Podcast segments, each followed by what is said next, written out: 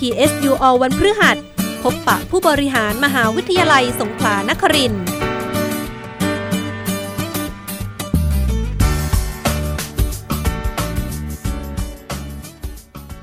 สวัสดีครับท่านผู้ฟังครับ พบกันอีกนะครับกับช่วงเวลาของรายการ PSU All ซึ่งเป็นเรื่องของการนำเรื่องราวด้านต่างๆ ของมหาวิทยาลัยสงขลานครินทร์มาพูดคุยกันในรายการนะครับ ทั้งเกี่ยวกับเรื่องการบริหารนักศึกษาจนถึงบทบาทของสิทธิ์เก่า ที่ออกไปทำประโยชน์ให้กับชุมชนและก็ประเทศชาตินะครับซึ่งอยู่ในช่วงเวลา 20นาฬิกา15 นาทีถึง 21นาฬิกาของทุกวัน วันนี้นะครับเพื่อสบดีเป็น PSUO ช่วงพบผู้บริหารมหาวิทยาลัย ซึ่งผมก็จะนำท่านไปพบกับผู้บริหารมหาวิทยาลัย ในทุกระดับถึงงานที่ท่านรับผิดชอบและโครงการต่างๆของท่านนะครับ ระหว่างวันที่ 9-10 มีนาคมนะครับ มหาวิทยาลัยสงขลานครินทร์ก็จัดโครงการสมัชชามหาวิทยาลัยสงขลานครินทร์เรื่องอนาคตมออขึ้น เพื่อขับเคลื่อนการพัฒนามหาวิทยาลัย สงขลานครินทร์ให้เป็นไปตามวิสัยทัศน์ที่วางเอาไว้อย่างยั่งยืนนะครับ แล้วก็สร้างความเข้าใจร่วมกันระหว่างผู้บริหารส่วนงาน บุคลากร เกี่ยวกับทิศทางแนวคิด นโยบายแล้วก็แผนดำเนินงาน แล้วก็แนวทางการทำงานของมหาวิทยาลัย เพื่อ เป็นแนวทางสำหรับการพัฒนามหาวิทยาลัยในอีก 5 ปีข้างหน้า ก็ปี 66 ถึงปี 70 นะครับ ในงานสมัชชามออครั้งนี้นะครับ ก็มีการปาฐกถา หัวข้อมออสู่อนาคต โดยท่านนายกสภามหาวิทยาลัย ท่านศาสตราจารย์นายแพทย์จรัสส่วนเวลานะครับ ต่อด้วยการบรรยาย ทิศทางมหาวิทยาลัย สงขลานครินเพื่อการพัฒนาที่ยั่งยืนของประเทศนะครับ โดยท่านอธิการบดี แต่ก็ จะมีการและก็จะมีการแบ่งกลุ่มพิจารณาใน 3 หัวข้อ 3 วาระนะครับ ก็คือ วาระการพัฒนาทรัพยากรมนุษย์ เพื่อเป็นกำลังของชาติ วาระการสร้างและเพิ่มพูนค่า เพิ่มมูลค่าความรู้นวัตกรรม ไปสู่การพัฒนาประเทศ และอีกวาระก็คือ เป็นการพลิกโฉมรูปแบบการบริหารจัดการของมหาวิทยาลัยสงขลานครินทร์เพื่อความเป็นเลิศทางวิชาการนะครับ แล้วก็วันถัดไปนะครับวันที่ 10 มีนาคม ประธานของแต่ละกลุ่มได้นำเสนอข้อเสนอเชิงนโยบาย จากที่ได้แบ่งกลุ่มพิจารณากันนะครับ เมื่อวานนี้ เพื่อให้ผู้บริหารได้พิจารณา มติข้อเสนอเชิงนโยบาย เพื่อนำเปลี่ยนแปลงไปสู่การปฏิบัติต่อไปนะครับ ที่น่าสนใจของวันที่ 9 คือเมื่อวานนี้นะครับ ก็คือปาฐกถาโดยศาสตราจารย์นายแพทย์จรัสส่วนเวลานายกสภามหาวิทยาลัย ซึ่งเราก็กำหนดหัวข้อการปาฐกถาเรื่อง บทบาทของมหาวิทยาลัยในอนาคต แต่ท่านก็บอกว่า ใช้หัวข้อว่ามออสู่อนาคตจะเหมาะกว่านะครับ เรื่องเริ่มต้นปาฐกถาท่านบอกว่ามหาวิทยาลัยสงขลานครินเนี่ยตั้งขึ้นเมื่อ 50 กว่าปีที่แล้ว ท่ามกลางจินตนาการแล้วก็ความคาดหวังของสังคม ที่จะเป็นสถาบันที่มีความเป็นเลิศทางวิชาการ แล้วก็สร้างประโยชน์ต่อสังคม เพราะฉะนั้นทุกฝ่ายของมออก็ต้องทำหน้าที่อย่างเต็มที่ พื่อให้เป็นไปตามความคาดหวังนั้น แล้วก็มีหลายองค์ประกอบที่จะทำให้เราเป็นไปตามความคาดหวัง ไม่ว่าจะเป็นการบริหารจัดการ บุคลากร นักศึกษาสิทธิ์เก่า ผู้ใช้บัณฑิต ชุมชนผู้มีส่วนได้เสีย รวมทั้งพวกผลผลิตการจัดโครงสร้างกฎระเบียบ และก็สิ่งอื่น ๆ ที่สนับสนุนความเป็นเลิศนะครับ ท่านพูดถึงความเปลี่ยนแปลงทางการศึกษาเรียนรู้ ที่เรียกได้ว่า เป็นการระเบิด ของความรู้ ซึ่งมีมาตั้งแต่ก่อนโควิดนะครับ เป็นการเปลี่ยนแปลงของทั้งระบบการศึกษา เทคโนโลยี โลกสังคม เกิดการเรียนรู้แบบที่เรียกว่า transit knowledge ก็คือความรู้ที่มาจากการปฏิบัตินะครับ ผู้ที่เรียนเนี่ยไม่ได้แค่มาเรียนทฤษฎีอีกต่อไปนะครับ แต่มาเรียนแล้วก็ต้องคิดเป็นทำเป็นด้วย แต่ว่าโควิดนี้ก็ทำให้ทุกอย่างมีการเปลี่ยนแปลงที่รุนแรงขึ้นนะครับโดยเฉพาะอย่างยิ่งด้านการศึกษา แต่ว่าในทางกลับกันเนี่ยก็ทำให้เราได้มีโอกาสพบทางออกในหลายเรื่องมากขึ้นเช่นเดียวกันนะครับ ท่านนายกสภาบอกว่า สงขลานครินต้องมีการเปลี่ยนแปลง เพื่อที่จะรองรับสำหรับการศึกษาตลอดชีวิต ต้องสามารถเข้าถึงความรู้ได้ทุกทิศทางทุกเวลานะครับ ถ้าทำให้นักศึกษา ถ้าทำให้นักศึกษาไม่ได้มาแค่รับความรู้ แต่เป็นผู้ร่วมผลิตองค์ความรู้ด้วย เราก็จะได้องค์ความรู้เพิ่มขึ้นมาอีกมากมายนะครับ แล้วก็บัณฑิตของเราก็จะมีความพิเศษกว่าที่อื่นด้วย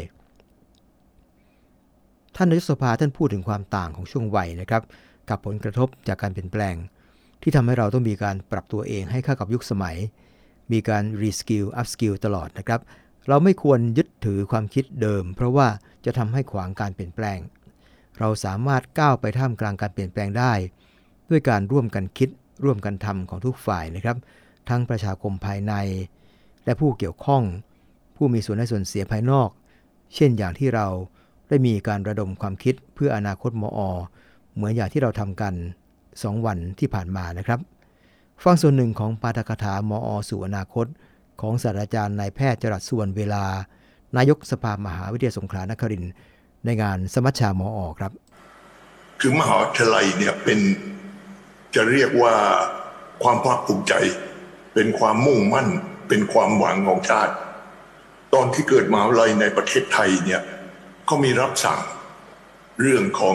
มหาวิทยาลัยเหมือนกับเพชรที่อยู่บนยอดมงกุฎของนคร นี่นี่คือสิ่งที่เกิดขึ้นเเพราะฉะนั้นถ้าลองดูว่าพันธกิจของเราคืออะไร เราได้รับความคาดหวังจากสังคมจากผู้เกี่ยวข้องอย่างไร ก็จะลงมาที่คำว่าความเป็นเลิศ เพราะว่าเขาคาดว่ามหาวิทยาลัยนี่เป็นสิ่งที่มีความหมายกับสังคม ถ้าถ้าดูเรื่องความเป็นเลิศเนี่ยมันมีมองได้หลายด้านประกอบกัน ถ้ามองด้านบนนะครับ ความเป็นเลิศมันมาจากเรื่องของจินตนาการ เป็นเรื่องของการมองไปสู่สุดขอบฟ้า ถ้าเรามองในแผ่นดินก็เป็นเรื่องของ frontier แดนที่ยังจะต้องบุกเบิกดินแดนที่ยังไม่รู้ ถ้าจริง ๆ แล้วมันเลยจากดินแดนลงไปเข้าไปอยู่ทะเล ก็เป็นไม่ใช่ริมทะเลแต่เป็นมหาสมุทรก็เป็น concept ของ Blue Ocean แปลว่าเรามีเป้าของความเป็นเลิศเนี่ย ออกไปไกลสุดสุดขอบฟ้าสุดความคิดเห็น ด้านที่สองคือด้านของคุณภาพ คุณภาพเนี่ยของมหาวิทยาลัยจะต้องเหมือนกับเพชรที่อยู่ติดอยู่บนยอดของเจดีหรือทองคำก็แล้วแต่นะครับ เพราะฉะนั้นความเป็นสุดยอด การเพียงแค่ดีนี่ไม่พอ จะต้องเป็นดีที่สุดมันถึงจะเป็นตัวเป้า สิ่งที่ที่จะต้องเกิดขึ้น แล้วดีที่สุดบำรังลองดูในมหาวิทยาลัยเนี่ยก็วิชาการนะชัด แต่เรามักจะหลงอยู่ที่วิชาการ ความจริงแล้วคู่กับวิชาการนี่คือคุณธรรม เพราะฉะนั้นตรงนี้เป็นเป็นอันที่จะต้องเก็บไว้ในใจเสมอว่าเราเป็นอย่างไร ทีนี้ก็จะมีเรื่องว่ามหาวิทยาลัยเป็นหอคอยอาชาและหอคอยนี้มันเป็นเห็นด้วยนะครับเป็นจะล้มด้วย เพราะฉะนั้นเรื่องการเป็นประโยชน์เนี่ยเป็นสิ่งที่จำเป็นในความเป็นมหาวิทยาลัย ต้องเป็นประโยชน์กับประชาชน ประชาชน ทุกรูปทุกนาม ทุกชั้นทุกวัย อันนี้คือคือคำตอบ แล้วก็เป็นประโยชน์กับประเทศชาติ เป็นประโยชน์กับโลกหรือมนุษยชาติ นี่นี่คือสภาพของความเป็นเลิศ อีกด้านหนึ่งที่มีความสำคัญเหมือนกัน ก็คือการทำเต็มพลัง เต็มกำลัง เราต้องมีกำลังใจกำลังกายละครับ แล้วก็กำลังใจกำลังสติปัญญาที่ทำให้เต็มที่ ความเป็นเต็มที่เนี่ย อาจจะเป็นระดับบุคคล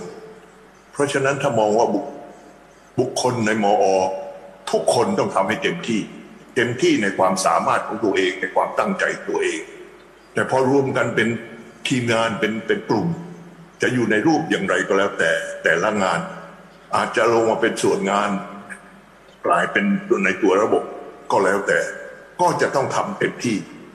ต้องต้องไม่ใช่เพียงแต่ทำครึ่งครึ่งให้เพียงพอได้ นี่นี่คือคือพันธะของเรานะทีนี้ตรงนี้ก็มาสู่เรื่องของ cooperation แปลว่าความร่วมมือกัน เมื่อเราจะทำทำให้เต็มพลังเนี่ยเราไม่ร่วมมือกันไม่ได้งั้น cooperation จะเป็นเรื่องใหญ่ของมหาวิทยาลัยเรา cooperate ภายในมหาวิทยาลัยก็เป็นอย่างหนึ่ง แต่ cooperate ที่ข้ามออกไปสู่ส่วนอื่น ๆ ที่นอกมหาวิทยาลัยก็เป็น collaboration อันนี้ก็สำคัญ และจุดสำคัญของการเต็มกำลังเนี่ยคือการมีส่วนร่วมหรือ participation เพราะฉะนั้นสมัชชาวันนี้เนี่ยเป็นเรื่องของการที่จะระดมให้ทุกคนนำเข้ามามีส่วนร่วมในการที่จะทำให้เกิดความเป็นเลิศ มุ่งไปสู่อนาคต ต่อไปครับขอสไลด์กัน ทีนี้ถ้ามองดูต้องต้องต้องตระหนักให้ชัดว่า PSU Ecosystem หรือ นิเวศวิทยาของมอเนี่ยเป็นอย่างไร เราก็รู้กันอยู่ แล้วก็อันนี้ก็พัฒนากันทุกคนก็ตระหนักนะครับ เรามีห้าวิทยาเขต ถ้าถ้ามองดูตรงกลางของสีน้ำเงิน จะเห็นเลยว่าเรื่องของ production unit production unit เนี่ยต้องต้องตระหนักให้ดี ถ้าเราเป็นโรงงานเนี่ยมันก็จะเอาวัตถุดิบเข้ามาแล้วก็ปั๊มออกมาเป็นผลผลิตออกมาเป็นชิ้นๆ แต่มหาวิทยาลัยมหาวิทยาลัยเนี่ยผลผลิตเนี่ยมันเกิดจากสมอง เกิดจากความคิดริเริ่มสร้างสรรค์ เกิดจากสติปัญญาของนักวิชาการ หรือจะเรียกว่าอาจารย์ก็ได้ในมหาวิทยาลัยเพราะฉะนั้นตรงนี้ต้องนี้ต้องตระหนักว่าเป็นอย่างนั้นจริง ๆ ถ้าถ้าอาจารย์มีสมองเต็มที่ แล้วใช้กันอย่างเต็มที่เต็มกำลังเนี่ยมหาวิทยาลัยก็เดิน ในหมอหมออเนี่ย มีอาจารย์อยู่หลายเป็นพันคน แต่ว่าบุคลากรของมหาวิทยาลัยเนี่ย มันเป็นตั้งหมื่นหกห้าหมื่นหกเพราะฉะนั้นมีบุคลากรอื่น ๆอีกที่เข้ามา ส่วนนี้เนี่ยเราเรียกว่าสายสนับสนุน แต่ความจริงเนี่ยในในการบริหารปัจจุบันนี้เนี่ยเขาเรียกส่วนนี้ว่าเป็น enabler คือผู้ทำให้สำเร็จ เพราะฉะนั้นนักวิชาการเท่านั้นเนี่ยทำให้สำเร็จได้ลำบากปะ หลายอย่างทำไม่ได้ จะต้องมีคนมาร่วมกันในการทำตรงนี้ก็จะต้องคิดให้ดีเลยนะครับว่าบุคลากรเราของเราที่เป็นสายสนับสนุนเนี่ยจะต้องได้การพัฒนาดำเนินการให้สามารถจะทำงานได้เต็มกำลังด้วยเนื้อกว่าตัว production unit ก็มีเรื่องของการบริหารจัดการ คือคือสายรักษาการบริหารจัดการ เรามักจะลืมไปว่าบริหารจัดการ มองดูเหมือนก็เป็นผู้ทำให้เกิดผลงานขึ้นมา แต่ความจริงเป็นผู้สนับสนุน production unit เป็นผู้ทำให้ production unit ทำให้ได้สำเร็จตามทิศทางที่พึงจะเป็น อาจจะกำหนดอะไรต่ออะไรเกิดขึ้น เพราะฉะนั้นไอ้ความสัมพันธ์ของคนที่อยู่ในองค์กรเนี่ย และบทบาทหน้าที่เนี่ย ต้องพิจารณากันได้ดี นอกจากขอบของคนตรงนี้แล้วเนี่ย ก็เราก็มีนักศึกษา เรามีสเต็กโฮเดอร์ผู้ที่เกี่ยวข้องที่อยู่ในมหาวิทยาลัย ทั้งหมดนี้ประกอบกันเป็นคนที่อยู่ในมหาวิทยาลัย แต่นอกจากคนเนี่ยเรามีนโยบาย เรามีโครงสร้าง เรามีระบบงาน เรามีข้อบังคับระเบียบต่างๆ เรามีไอไอเป้าหมายแล้วเราก็มี อุปกรณ์เครื่องมือเครื่องใช้สถานที่ ตลอดจนเออสิทธิ์เก่าเหมือนถ้าเราดูมหาวิทยาลัย เฉพาะตัวมหาวิทยาลัยเนี่ยอาจจะบอกว่ามันเป็นมันเป็นสถาบันคือเป็นองค์กรอันหนึ่ง แต่พอเรามองออกไปข้างนอกเนี่ยมันยังมีของรอบมหาวิทยาลัยอยู่อีก ซึ่งมีส่วนในมหาวิทยาลัย ส่วนหนึ่งก็คือคือตัวพับลิกคือสังคม ซึ่งมีบทบาทในมหาวิทยาลัยอยู่ แล้วก็อีกด้านหนึ่งก็คือเรื่องของหลายหลายคนในการบริหารเนี่ยเรียกว่าลูกค้า นักศึกษาเนี่ยก็อาจจะต้องมองในมุมที่ว่าเป็นลูกค้า ผู้ที่ใช้นักศึกษาใช้บัณฑิตของเราก็เป็นลูกค้า ผู้ที่ใช้วิชาการที่เกิดขึ้นมาอะไรก็เป็นลูกค้า เพราะฉะนั้นส่วนนี้จะมีความสำคัญในการพิจารณาโอซิสเต็มของอะไรวารีอัปเดตแล้วถูกไหมที่อีกด้านหนึ่ง ก็คือดูได้ใช่ไหม supply chain มหาวิทยาลัยไม่ได้ยืนอยู่ด้วยตัวคนเดียว supply chain คือส่วนป้อนเข้าสู่มหาวิทยาลัย เช่นการศึกษาระดับพื้นฐาน การอาชีวศึกษา การธุรกิจกิจการต่างๆ การส่งสิ่งของเครื่องใช้ที่ต้องเข้ามาในมหาวิทยาลัยของเหล่านี้เข้ามาประกอบ แล้วสุดท้ายเนี่ยมหาวิทยาลัยสงขลานครินทร์เนี่ยมีศิษย์เก่าอยู่เป็นแสน เพราะฉะนั้นศิษย์เก่าเนี่ยความจริงแล้ว ก็มีพันธะต่อมหาวิทยาลัย ถ้ารวมกันทั้งหมดแล้วเนี่ยอีกรูปหนึ่งเนี่ยจะมองมหาวิทยาลัยว่าไม่ใช่แค่เป็นสถาบันหรือ institute แต่เป็นสถาเป็น institution institution เนี่ยในลักษณะหนึ่งแปลภาษาไทยเนี่ยมันหาคำได้ยาก บางคนใช้คำว่าท่านนันดอนเพราะเป็นองค์กรที่มีความหมาย ที่เป็นที่ที่เชื่อถือของสังคม อย่างกรณีที่มีเรื่องต่างๆ ที่จำเป็นต้องมีคนที่เชื่อถือได้ไว้ใจได้ คนที่เป็นกลางไม่เป็นฝ่ายหนึ่งฝ่ายใดเนี่ยก็จะเอามหาวิทยาลัยเข้าไปในในส่วนนั้นนะครับเออเห็นได้จากการมีกรรมการต่างๆ แก้ปัญหาต่างๆ จะมีมหาวิทยาลัยเข้าไปมีบทบาทอยู่ในนั้น ไม่ใช่เฉพาะในเรื่องของการที่เรามีความรู้ เรามีคน แต่ความจริงแล้วคือสถานะความเป็นกลางในสังคม อันนี้นี่เป็นเป็นสภาพของมหาวิทยาลัย โดยที่อย่างนี้เนี่ยในอีโคซิสเต็มของเราก็ถูกแรงกระทบจากภายนอก มีเรื่องของการเปลี่ยนแปลงแนวโน้มต่าง ๆ ที่เกิดภายนอก มีการเปลี่ยนแปลงที่เกิดภายนอก แล้วยังมีวัฒนธรรมประเพณีของเราที่สร้างสมมาเป็นเวลาห้าสิบปี นี่นี่คือสภาพของ ecosystem ทั้งหมด เพราะฉะนั้นเมื่อจะมองมหาวิทยาลัยไปสู่อนาคตเนี่ยต้องมอง ecosystem ให้ออก ต่อไปครับอีกสไลด์ทีนี้ถ้ามามองดูว่า เรามองมหาวิทยาลัยที่เจริญมาเป็นเวลาห้าสิบปี ความจริงแล้วมหาวิทยาลัยในโลกเนี่ยมันเจริญมาแปดเก้าร้อยปีแล้วนะครับ เออจะเห็นว่ามันมีลักษณะของการพัฒนาของความรู้ แล้วเรามี S curve เกิดขึ้น คือการพัฒนาที่เกิดขึ้นมาแล้ว แล้วก็เจริญแล้วก็มี S curve ตอนนี้เราบอกได้เลยว่ามี S curve สอง S curve ซ้อนกันอยู่ ในปีปันเก้าร้อยหกสิบจะเป็นปีที่มีการเปลี่ยนแปลงอย่างมากในระบบของความรู้ เพราะว่ามันเป็น knowledge explosion มีการระเบิดของความรู้ในราวๆปีแถวๆนั้นนะครับเพราะฉะนั้นความรู้มันเพิ่มมากขึ้นอย่างมากมาย การศึกษาก็ต้องเปลี่ยน เพราะความรู้มันเพิ่มมากๆมีเทคโนโลยีเกิดขึ้น ก็เป็นเทคโนโลยีก็ transformation ในส่วนนี้เนี่ยโลกเปลี่ยนสังคมโดยทั่วไปเปลี่ยน แต่เดิมเศรษฐกิจของสังคมแต่ละแห่งนี้จะขึ้นอยู่กับทรัพยากรธรรมชาติขึ้นกับแรงงาน ถ้าที่ไหนมีของอย่างนั้นมากเราก็จเจริญ แต่พอเกิด knowledge explosion ขึ้นเนี่ย มันเกิดเศรษฐกิจสังคมฐานความรู้ ที่ไหนมีความรู้ที่นั่นเจริญ ที่ไหนไม่มีความรู้ที่นั่นไม่เจริญแล้วก็เป็นปัญหา นี่นี่คือสภาพ เมื่อดำเนินการตรงนี้เนี่ยมีอัตราเร่งขึ้นมาอย่างสูง แล้วมาถึงอีกจุดหนึ่ง เราก็ตระหนักเลยว่าความรู้ไม่ใช่ความรู้ที่เป็นการพิสูจน์แล้ว แล้วก็เป็นความรู้ที่ชัดเจน เป็นทฤษฎีที่เราใช้ในการเรียนการสอน แต่กลายเป็นความรู้อีกประเภทหนึ่งที่เรียกว่า tacit knowledge คือความรู้ที่มาจากการปฏิบัติ ความรู้ที่มาจากประสบการณ์ ความรู้ที่สะสม หลายคนแปล tacit knowledge เรียกว่าความรู้ฝังลึก ส่วนนี้เนี่ยก็ทำให้เกิดการเปลี่ยนแปลงอีกครั้งหนึ่งเอออาจจะเรียกว่าสังคมความรู้ยุคที่สองผมเขียนเป็นหนังสือไว้ว่าตรงนี้เนี่ยมันมีการเปลี่ยนแปลง การศึกษาไม่ใช่เพียงการให้ทฤษฎี แต่ว่าต้องคิดเป็นทำเป็นมาปฏิบัติได้ด้วย นี่เป็นการเปลี่ยนครั้งใหญ่ของของการศึกษา ทั้งโดยเฉพาะอย่างยิ่งระดับมหาวิทยาลัยนะครับ ทีนี้มันก็มีของที่มากระทบภายหลังจากตรงนั้นอีกหลายอย่าง เช่นเรื่องของ globalization การเปิดเป็นข้ามจากชาติไปสู่โลก การเรื่องเกิด commercialization คือการที่การศึกษากลายเป็นเครื่องมือในการพาณิชย์การค้าขาย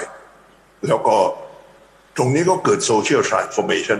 มีการเปลี่ยนแปลงในสังคมอย่างมากมาย ที่ที่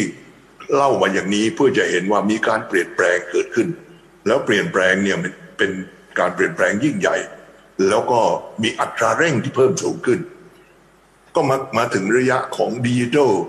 เรว o l u t i o n เขาใช้คำว่า revolution ดิจิทัลเอ่อ transformation ก็ได้ แต่ว่ามันมันแรงถึงกับที่เรียกว่าเป็น revolution ได้ หลายคนบอกว่าถอยลงไปได้ถึงปี 1995 ตอนที่ personal computer เข้ามาและคนทุกคนสามารถใช้คอมพิวเตอร์ได้ อันนี้เข้าสู่ S curve ใหม่ เพราะมัน S curve ต่างไปจากเรื่องของการระเบิดขององค์ความรู้และการเปลี่ยนแปลงองค์ความรู้ พร้อมกันนั้นพอเข้าศตวรรษใหม่เนี่ยเราก็มี MDG Millennium Development Goal 15 ปี แล้วต่อมาก็กลายเป็น Sustainable Development Goal SDG เห็นชัดว่ามองอนาคตเปลี่ยน แล้วก็อนาคตเนี่ยจะมีความหมายแตกต่างไปจากเดิม พอเข้าศตวรรษที่ 21 ปัญหามันคืองานมันเปลี่ยน แล้วก็เกิดความจำเป็นที่ต้องมีทักษะที่เปลี่ยนแปลงไปจากเดิม ไม่เหมือนไม่เหมือนเดิม ตรงนี้ก็ทำให้เกิดการเปลี่ยนแปลงมีปัจจัยที่มาเกี่ยวข้อง แล้วสุดท้ายเนี่ยเรามาพบกับโควิด ซึ่งเป็นโควิดเนี่ยมาทำให้สิ่งที่เราเห็นเป็นการเปลี่ยนแปลงเนี่ย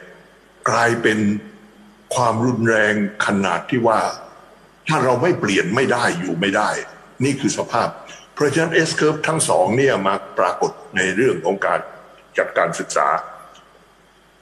ถ้าดูข้างล่างนะครับ เมื่อก่อนนี้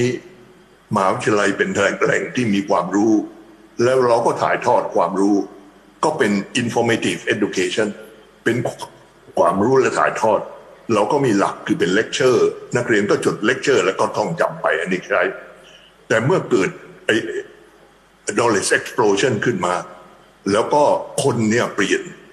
ก็กลายเป็น formative education ตัดคำว่า in ออกนะครับ ตรงนี้คือการสร้างคน คนที่เหมาะสม แล้วก็คนที่อยู่ในวิชาชีพต่างๆ คนที่จำเป็นต้องเป็นผู้ที่ได้รับการศึกษา แต่มาถึงตอนนี้เนี่ยมันกลับกลายเป็นว่าต้องเติมว่าเป็น transformation education transformation นึงก็แปลว่าการเปลี่ยนแปลง เปลี่ยนโครงสร้าง ฟอร์มเนี่ยเป็นรูปร่างแล้ว เพราะฉะนั้นมันกลายเป็นการเปลี่ยน มีผู้นักศึกษาเข้ามาในมหาวิทยาลัย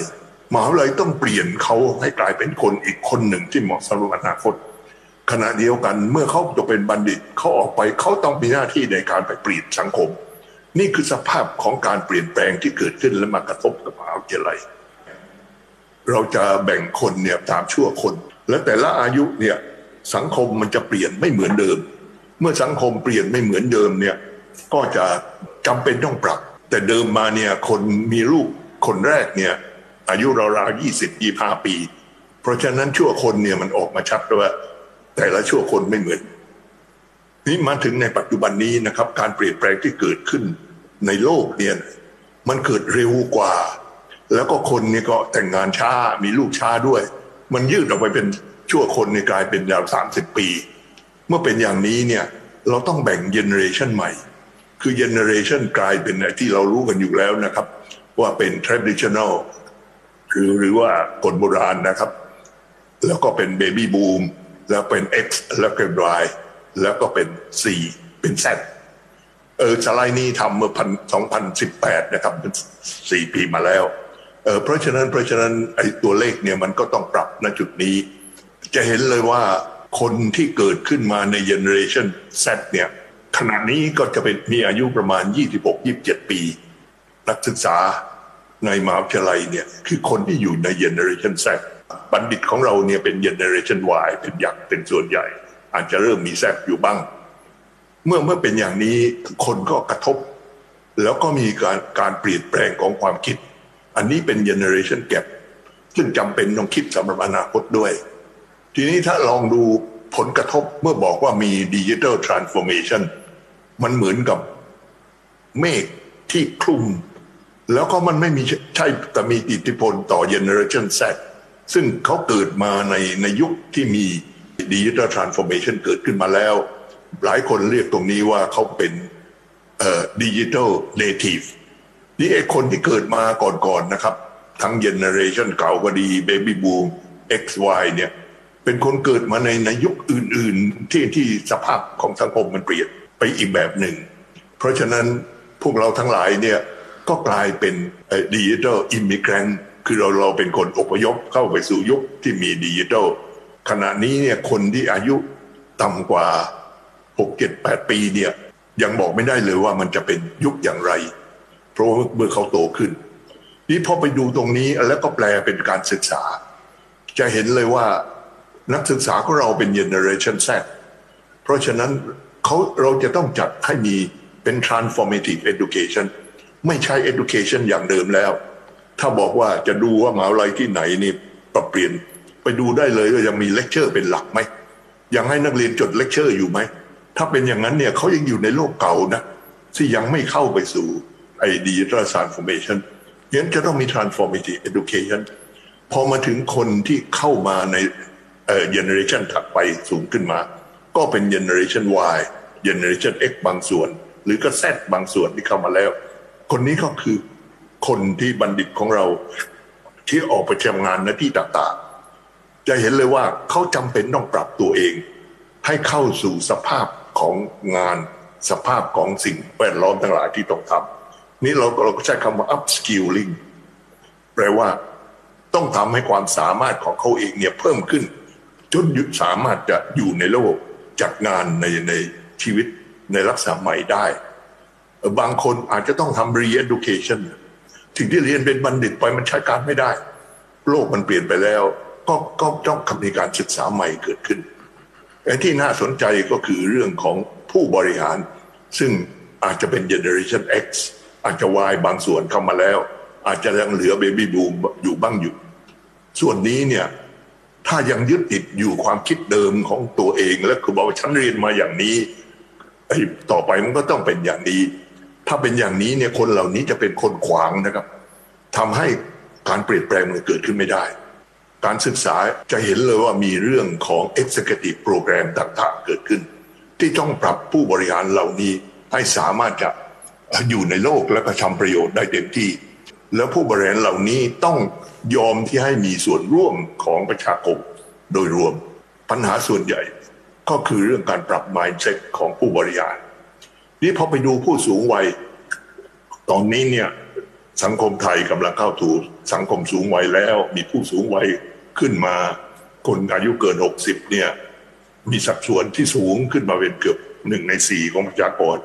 ก็กลายเป็นคนพึ่งพิง และคนที่ทำงานอยู่เนี่ยต้องมาเลี้ยงคนเหล่านี้ แต่พอดูไปจริง ๆ เนี่ย มันชัดเจนว่าคนเกินอายุ60เนี่ย ยังมีความรู้ความสามารถยังมีสมอง อาจจะมีส่วนนี้มีประสบการณ์ที่ช่วยทำให้สิ่งต่างๆดีขึ้นด้วย เพราะฉะนั้นทำอย่างไรถึงให้คนที่อายุเกิน60แล้ว ยังสามารถจะผลิตให้เกิดกับสังคมดังนั้นบทบาทของมหาวิทยาลัยก็เปลี่ยนจากการที่จะให้การศึกษาและสร้างคน ที่เป็นคนจบจากชั้นมัธยมปลาย มาเป็นนักนักศึกษา มันกลายเป็นว่าขยายกว้างขออย่างมากมาย ต้องใช้สำหรับทุกๆวัยช่วงวัยของของคน เพื่อจะให้เกิดคนที่มีความสามารถ อันนี้คือการศึกษาตลอดชีวิต เพราะฉะนั้นคำว่าการศึกษาตลอดชีวิตมีความหมายมากมาย เด็กในปัจจุบันนี้ก็จำเป็นที่ต้องเตรียมตัวว่า เมื่อโลกเปลี่ยนแปลงไป เขาก็ยังยังจะสามารถ ใช้สิ่งที่เขาได้สร้างขึ้นไปได้ต่อไปด้วย ก็เป็นส่วนหนึ่งของการศึกษาตลอดชีวิตคือการเตรียมการสำหรับอนาคต ทั้งหมดเหล่านี้คือคือเรื่องของระบบการศึกษา การศึกษาถึงต้องมีความหลากหลาย จะต้องมีสำหรับคนทุกกลุ่ม นี่นี่คือการเปลี่ยนแปลงที่กระทบกับมหาวิทยาลัยเป็นส่วนใหญ่ แต่ถ้าเรามองตรงนี้ไม่ออกและยังยึดอยู่กับมหาวิทยาลัยที่รับนักนักศึกษา ที่มาจากคนที่จบมัธยมปลาย แล้วก็บอกว่าคนจะเข้ามาเรียนน้อยลง และมหาวิทยาลัยจะถูกยุบนี่นี่เป็นการมองที่อาจจะแคบไปแล้วก็ไม่ตรง เพื่อจะให้เห็นตรงนี้ให้ชัดขึ้นนะครับ มีการพิจารณาเรื่องดิจิทัลคอมพิเทนซีคือสมรรถนะที่อยู่ในโลกของดิจิทัลจะเห็นแล้วว่าประการที่หนึ่งเนี่ยคือการเข้าสู่ข้อมูลต่างๆ เดี๋ยวนี้เนี่ยความรู้ทั้งหลายมันกลายเป็น global knowledge pool ซึ่งทุกคนเข้าไปได้ถ้ามีความสามารถ ความรู้ที่มาจากครู เป็นความรู้เพียงส่วนหนึ่งเท่านั้น แล้วก็อาจจะถูกไม่ถูกก็ยังได้โดยซ้ำตรงนี้เป็นเป็นเรื่องสำคัญงั้นสภาพของการรับความเข้าไปถึงความรู้เนี่ยเป็นสภาพที่เปลี่ยน แล้วก็มันข้ามเวลาข้ามระยะทาง ตอนนี้เราถูกบังคับด้วยด้วย disruption ทำให้เราต้องสามารถข้ามระยะทางได้ การที่จะเข้าไปถึงเนี่ย มันต้องมีการประทับใจ มันไม่ใช่เพียงแค่เนื้อความรู้ แต่เกิดสิ่งต่างๆขึ้นมา แล้วก็ปรับไปใช้ได้ด้วย นี่เป็นเป็นสมรรถนะอันที่หนึ่งสมรรถนะอันที่สองนี่คือการสื่อสาร การสื่อสารนี่เปลี่ยนไปอย่างมากมาย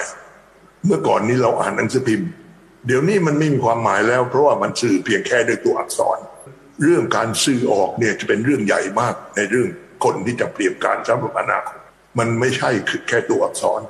ตัวอักษรเนี่ยมีความสำคัญอยู่ แต่ขณะเดียวกันเนี่ยการสื่อที่ออกมาในรูปของเสียง รูปของภาพ รูปของภาพเคลื่อนไหวภาพนิ่ง แล้วก็รูปของการแสดงอารมณ์ และวิธีการสื่อเนี่ยจะมีความสำคัญเพิ่มมากขึ้นเยอะเลย มันทำให้เกิดการสื่อที่ไม่ใช่สื่อคนต่อคนหรืออยู่ต่อหน้ากันแล้วจึงได้ แล้วสื่อเนี่ยไม่ใช่ทางเดียว มันกลายเป็นปฏิปฏิสัมพันธ์เกิดขึ้นเป็น action และ interaction งั้น social media ทั้งหลาย social connection เนี่ยจะเป็นเรื่องของโลกอนาคต ซึ่งอยู่ในปัจจุบัน จะเห็นเลยว่าถ้าเรายังยึดอยู่กับการสื่อสารอย่างเดิมเนี่ยการศึกษาไม่ไป โลกก็ไม่ไป เพราะฉะนั้นการเกิดแพลตฟอร์มก็ดี การเกิด community ต่างๆ ขึ้นมาก็ดี เป็นเครื่องมือในการที่จะทำให้อยู่ในโลกปัจจุบันได้โดยการสื่อสารกัน ด้านที่สาม คือด้าน computation ด้าน computation skill เนี่ยวิธีคิดมันเปลี่ยน เราเห็นแล้วว่าเด็กเนี่ยตอนนี้เนี่ยคิดนอกระบบ คิดเร็ว คิดลึกเอออันนี้มองในในมุมดีนะครับ ว่าว่าเขาคิดอย่างนั้น เขาคิดข้ามขั้นเพราะฉะนั้น attention span ของเด็กเนี่ยจะสั้นลง เขาสามารถจะทำหลายๆอย่างพร้อมกันไปได้ เขาปรับเวลาได้ขณะเดียวกันนะครับ ขอบฟ้าของการศึกษามันเปลี่ยน เปลี่ยนเนื่องจากว่าดิจิทัลเทคโนโลยีทั้งหลายเนี่ยมันเข้ามาเปลี่ยน เรามีแอปต่างๆ เราสามารถทำสิ่งต่างๆ ได้ที่เมื่อก่อนทำไม่ได้ เรามี Internet of Things เรามีเอ่อ Machine Learning เรามีเรื่องของ Robotics มี Artificial Intelligence มี Virtual Reality Augmented Reality มันสามารถทำให้เราเนี่ยเกิดความรู้ความคิดความเข้าใจเนี่ยได้ง่ายกว่าเดิมเยอะเลย สามารถทำสิ่งต่างๆได้ เมื่อเป็นอย่างนี้ฟังดูอย่างนี้แล้วจะเห็นได้ไหมว่า โลกในปัจจุบันนี้เนี่ยมันไม่เหมือนเดิมแล้ว การศึกษามันไม่เหมือนเดิม เราจำเป็นจะต้องปรับเปลี่ยน แล้วก็ปรับเปลี่ยนนี้มันบังคับเราว่าต้องเปลี่ยนนะ ถ้าเราไม่เปลี่ยนก็เป็นไปไม่ได้ ครับเป็นส่วนหนึ่งของปาฐกถามอสู่อนาคตของท่านนายกสภามหาวิทยาลัยสงขลานครินทร์นะครับศาสตราจารย์นายแพทย์จรัสสุวรรณเวลา ในงานสมัชชามอนะครับ งานเดียวกันนี้นะครับท่านอธิการบดีผู้ช่วยศาสตราจารย์ดรนิวัฒน์แก้วประดับ ก็ได้มีการพูดถึงวิสัยทัศน์ของมหาวิทยาลัยสงขลานครินทร์ว่า เราจะเป็นมหาวิทยาลัยเพื่อการวิจัยและนวัตกรรม ที่เน้นความเป็นเลิศทางวิชาการ แล้วก็เป็นนกลไกหลักในการพัฒนาภาคใต้และประเทศนะครับ ซึ่งกว่าจะไปถึงจุดนั้นได้นะครับ เราก็ต้องมีความเป็นเลิศทางวิชาการ เป็นที่ยอมรับระดับสากล สามารถยกระดับคุณภาพชีวิตเพื่อชุมชนและสังคม แล้วก็ขับเคลื่อนเศรษฐกิจ สิ่งแวดล้อม สังคม และคุณภาพชีวิต ภายใต้ One PSU System นะครับท่านบอกว่าความท้าทายและความคาดหวังที่ชุมชนสังคมมีต่อมออก็คือ เราจะเป็นสถาบันที่สร้างคนเก่งและคนดี ช่วยสร้างความเป็นธรรมในสังคม และก็สร้างความมั่นคงทางมนุษย์นะครับ ช่วยแก้ความยากจนของเกษตรกร สร้างความมั่นคงทางอาหาร ช่วยด้านการจัดการทรัพยากรธรรมชาติและสิ่งแวดล้อม การจัดการโรคอุบัติใหม่เพื่อสุขภาวะของคน และช่วยเพิ่มทุนทางสังคม ทุนทางวัฒนธรรมนะครับ โดยท่านอธิการบดีมออก็ได้วางยุทธศาสตร์ในการบริหารงาน 5 ปีไว้ 3 ยุทธศาสตร์ ซึ่งก็คือที่นำมาเสนอต่อสมัชชามออในวันนี้นะครับ ก็คือยุทธศาสตร์การพัฒนาทรัพยากรมนุษย์ทุกช่วงวัย ยุทธศาสตร์การสร้างและพัฒนาองค์ความรู้ วิจัยและนวัตกรรม โดยมีการนำเอาเรื่องพันธกิจเพื่อสังคม แล้วก็สร้างความเป็นนานาชาติ มาสนับสนุนการดำเนินงานของสอยุทธศาสตร์นี้นะครับ แล้วก็ยุทธศาสตร์ที่ 3 ก็คือ การเพิ่มประสิทธิภาพ ระบบการบริหารจัดการนะครับ สุดท้ายท่านอธิการบดีก็ได้แสดงถึงโครงการสำคัญที่จะทำ6เรื่องด้วยกันนะครับใน 5 ปีข้างหน้า ก็คือการสร้างความเป็นเลิศทางด้านเกษตร อาหารสุขภาพ ดิจิตอลสร้างศูนย์สุขภาพนานาชาติอันดามันทำพื้นที่ทุ่งสายชัย สุราษฎร์ธานี เป็นศูนย์เรียนรู้ BCG เป็นต้นแบบนะครับ แล้วก็เรื่องของสุวรรณภูมิศึกษา การเรียนรู้และการค้าเสมือนจริง การพลิกโฉมวิธีเขตตรัง ภูเก็ต และสุราษฎร์ธานีนะครับ ครับ รายการ PSUO ช่วงพบผู้บริหารมหาวิทยาลัย ซึ่งผมก็ได้นำส่วนหนึ่งของกิจกรรมสมัชชาเพื่ออนาคตมอ ที่จัดระหว่างวันที่9ถึง10 มีนาคม แล้วก็ ส่วนหนึ่งของปาฐกถาหัวข้อมอ สู่อนาคต โดยท่านนายกสภามหาวิทยาลัยศาสตราจารย์นายแพทย์จรัสสุวรรณเวลานายกสภานะครับ แล้วก็นำเอาสรุปการบรรยายทิศทางมหาวิทยาลัยสงขลานครินทร์เพื่อการพัฒนาที่ยั่งยืนของประเทศ โดยท่านอธิการบดีมาให้ได้ฟังกันนะครับ ซึ่งผลที่คาดว่าจะได้รับจากการได้รับได้เสนอ จากการมีส่วนร่วมของบุคลากรในครั้งนี้นะครับ ก็จะส่งผลต่อการขับเคลื่อนมหาวิทยาลัยในอนาคต มีความเข้าใจร่วมกันระหว่างผู้บริหารส่วนงาน บุคลากร เกี่ยวกับทิศทางการดำเนินงาน ที่สำคัญคือได้แนวทางในการจัดทำแผนยุทธศาสตร์การพัฒนามหาวิทยาลัยสงขลานครินทร์ปี 2566 ถึง 2570 ขึ้นมานะครับ ครับวันนี้รายการหมดเวลาแล้วนะครับ พบกับ PSUO ช่วงพบบริหารมหาวิทยาลัย ซึ่งเป็นการพูดคุยถึงงานที่ท่านรับผิดชอบ โครงการต่างๆ ที่คนทั่วไป น่าจะต้องรับทราบนะครับ ทุกวันพฤหัสบดีเวลา 20นาฬิกา15 นาทีถึง 21นาฬิกาสำหรับวันนี้ สวัสดีครับ